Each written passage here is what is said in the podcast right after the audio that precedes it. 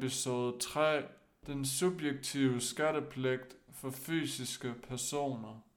Lovgrundlaget for den subjektive skattepligt for fysiske personer er kildeskatteloven. Den vil vi vende tilbage til senere. Når man taler om fysiske personer, så menes der også mennesker, altså almindelige borgere. Først skal vi sandre mellem fuld skattepligt for fysiske personer og begrænset skattepligt for fysiske personer. Den fulde skattepligt omfatter kort fortalt al indkomst. Det vil sige både indkomst fra Danmark og indkomst, der stammer fra udlandet. Dette er udtryk for et princip, der benævnes global indkomstprincippet. Det er hjemlet i statsskattelovens paragraf 4. Statsskattelovens paragraf 4 omfatter som udgangspunkt enhver skattepligtig indtægt for personer, der er fuldt skattepligtige til Danmark. Paragraf 4 omtaler forskellige indtægter, der er skattepligtige. Men paragraf 4 er ikke udtømmende. Udgangspunktet er efter paragraf 4, at enhver indtægt er skattepligtig. Paragraf 4 suppleres af flere andre lovbestemmelser, som indskrænker den i forskellige situationer. Statsskattelovens paragraf 4 lyder indledningsvis således, som skattepligtig indkomst betragtes med de i det følgende fastsatte undtagelser og begrænsninger, den skattepligtige samlede årsindtægter, hvad enten de hidrører her fra landet eller ikke, bestående i penge eller formuegoder af pengeværdi, således for eksempel. Og så nævner den forskellige eksempler, der er omfattet. Hvis vi igen kigger på den fulde skattepligt, så gælder den fra fødsel til død, og efter døden gælder dødsboskattelovens regler. Alternativt gælder den fulde skattepligt fra tilflytning til Danmark indtil fraflytning fra Danmark. Hvis vi ser nærmere på den begrænsede skattepligt kort, så kræver den, at der er en økonomisk tilknytning til Danmark. Det vil sige, at de aktiviteter, som skaber indtægten, skal finde sted inden for Danmarks grænser, for at man er skattepligtig for indtægten til Danmark. Vi vil se nærmere på den senere. Det er vigtigt at fastslå, at man ikke både kan være fuld og begrænset skattepligtig til Danmark samtidig. Man kan godt være begrænset skattepligtig til et andet land, for eksempel Tyskland, og samtidig være fuldt skattepligtig til Danmark men man kan ikke både være fuld og begrænset til Danmark på samme tid. Det er enten eller. Hvis vi ser nærmere på den fulde skattepligt, så er den hjemlet i kildeskattelovens paragraf 1 styk 1. Paragraf 1 i kildeskatteloven lyder indledningsvis således. Pligt til at svare indkomstskat til staten i overensstemmelse med reglerne i denne lov påviler. Så nævner den fire eksempler. Det første eksempel, nummer 1, at personer, der har bopæl her i landet, er fuldt skattepligtige. Nummer 2 omfatter personer, der ikke har bopæl i landet, men som opholder sig i Danmark i mindst 6 måneder. Her i medregnet kortvarige ophold i udlandet på grund af ferie eller lignende. Nummer 3 omfatter danske statsborgere på skibe under dansk flag. Og nummer 4 omfatter danske statsborgere udsendt af stat, region, kommuner og andre offentlige institutioner til tjeneste uden for Danmark. Hvis vi ser nærmere på den første betingelse om personer med bopæl i Danmark, så kan man først spørge, hvad er en bopæl? Kildeskatteloven giver ikke nogen direkte definition. Der tales om et bredt tilknytningsbegreb, hvor både objektive og subjektive forhold vurderes. En vejledende definition er, om den pågældende ved at grunde husstand, leje sig bolig eller ved andre foranstaltninger har tilkendegivet, at han agter at have hjemsted her. De objektive forhold kan være faktiske boligforhold. Hvis det er en helårsbolig, så anses det som udgangspunkt som en bopæl. Hvis det er et sommerhus, så er det en konkret vurdering. Hvis personen for eksempel anvender sommerhuset som helårsbolig i strid med planlovens regler, så vil det anses som en helårsbolig. Så man laver en realitetsbedømmelse. Så er der spørgsmål, hvis forældrene har et værelse, som de holder klar. Retspraksis siger, at et barn, hvis forældre lå værelset stå klar under barnets udlandsophold, havde opretholdt den fulde skattepligt til Danmark. Det fremgår af sagen, at skatteyderen boede på adressen ved forældrene efter hjemkomsten. Så er der spørgsmålet om hotellejlighed og hotelværelse. Det vil også kunne anses som helårsbolig. Og nummer 5 er adgangen til at bo i et kapitalselskabs lokaler. Det vil også kunne anses som helårsbolig efter retspraksis. Der er flere eksempler. Med de subjektive kriterier menes spørgsmålet om, hvad skatteyders hensigt er.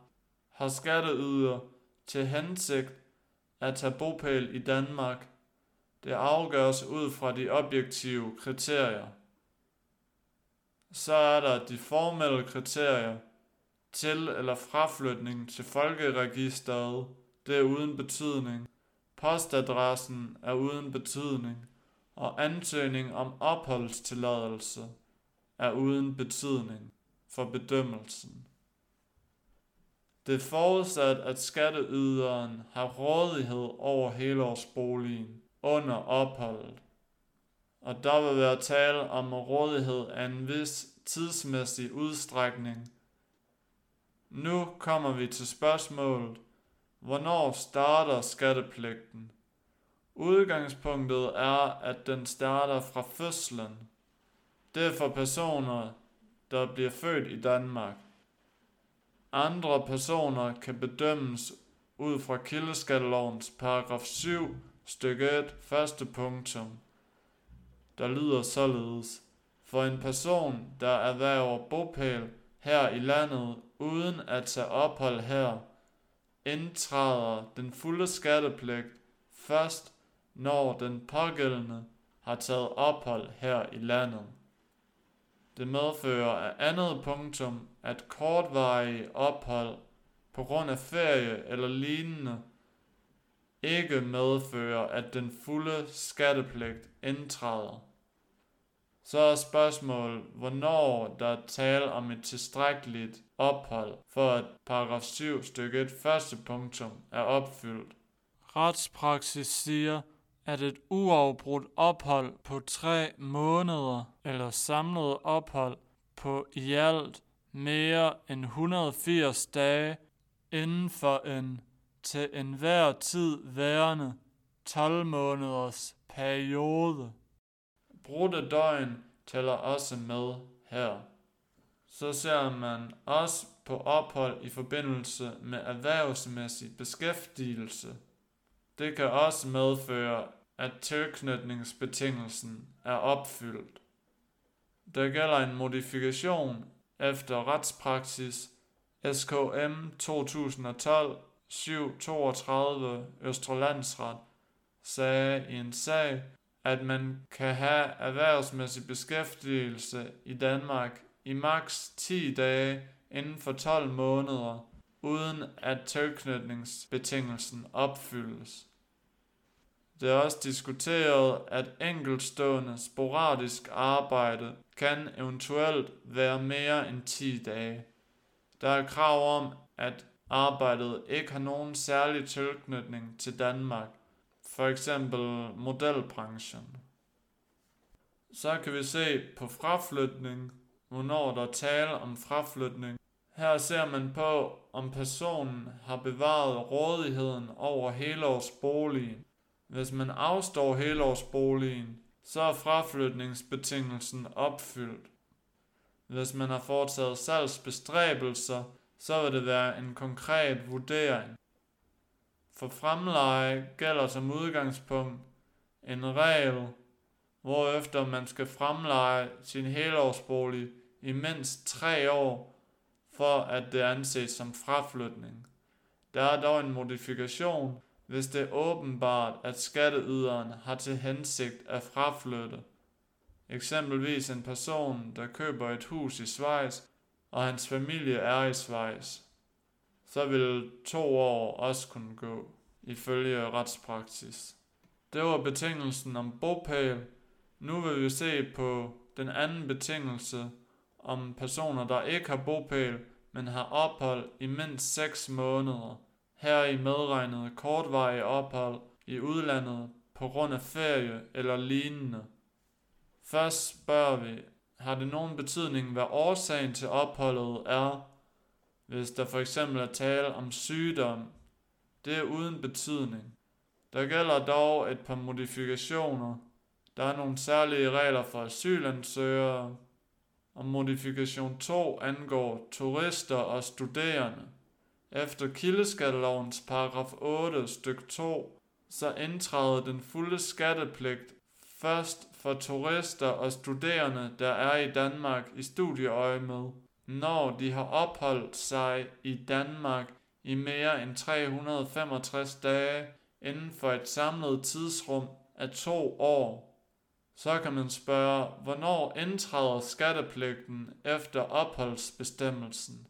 Efter kildeskattelovens paragraf 8 styk 1 indtræder den fra begyndelsen af det ophold, der medfører skattepligten.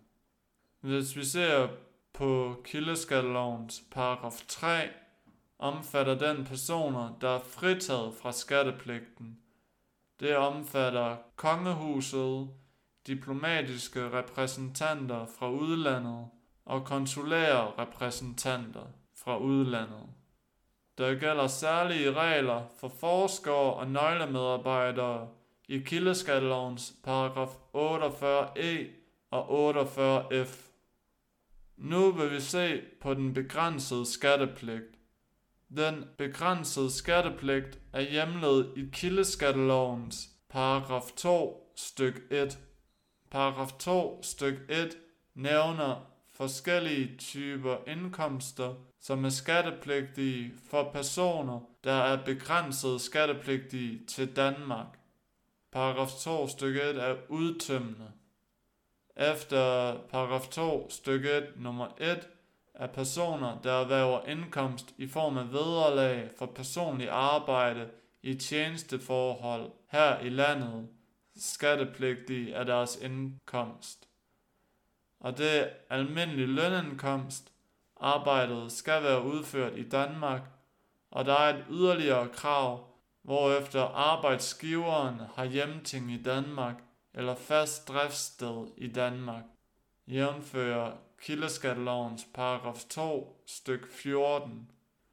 efter paragraf 2 styk 1 nummer 2 er personer, der erhverver indkomst i form af vederlag for medlemskab af eller som medhjælp for bestyrelser, udvalg, kommissioner, råd eller lignende, skattepligtige for den indtægt til Danmark. Nummer 5 omfatter personer, der ejer fast ejendom i Danmark eller har indtægter af fast ejendom i Danmark. Det omfatter dyrkningen af jord, leje af bygningen med flere. Og nummer 6 omfatter udbytter omfattet af ligningslovens paragraf 16a, styk 1 og 2. Det udbyttelodende selskab skal være hjemmehørende i Danmark.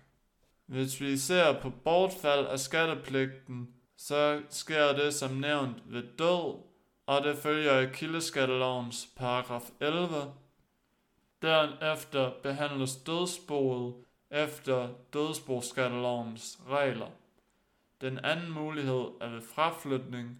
Det følger kildeskattelovens paragraf 10, hvor de tilbageværende aktiver, der ikke længere er omfattet af dansk beskatning, anses for afhændet, altså frasolgt, på fraflytningstidspunktet.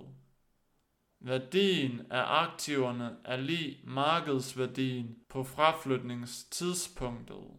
Hovedreglen er, at skatten skal betales på fraflytningstidspunktet. En undtagelse er ved henstand, den afdragsordning, og det er kun til personer, der flytter til et land, der er medlem af EU, EØS eller er omfattet af en dobbeltbeskatningsoverenskomst. Og til sidst vil jeg omtale dobbeltbeskatning og dobbeltbeskatningsoverenskomster. En dobbeltbeskatning er kort fortalt, når man beskattes af den samme indkomst i to eller flere stater, for eksempel i Danmark og i USA. En dobbeltbeskatningsoverenskomst er en international aftale, der fastsætter, hvilke lande, der har ret til at beskatte en persons indkomst. Der er mange eksempler på dobbeltbeskatningsoverenskomster, som Danmark har indgået med andre lande. Det er for eksempel Australien, Tyskland med flere. Det var det for den subjektive skattepligt for fysiske personer. Tak for at I lyttede med. På gensyn.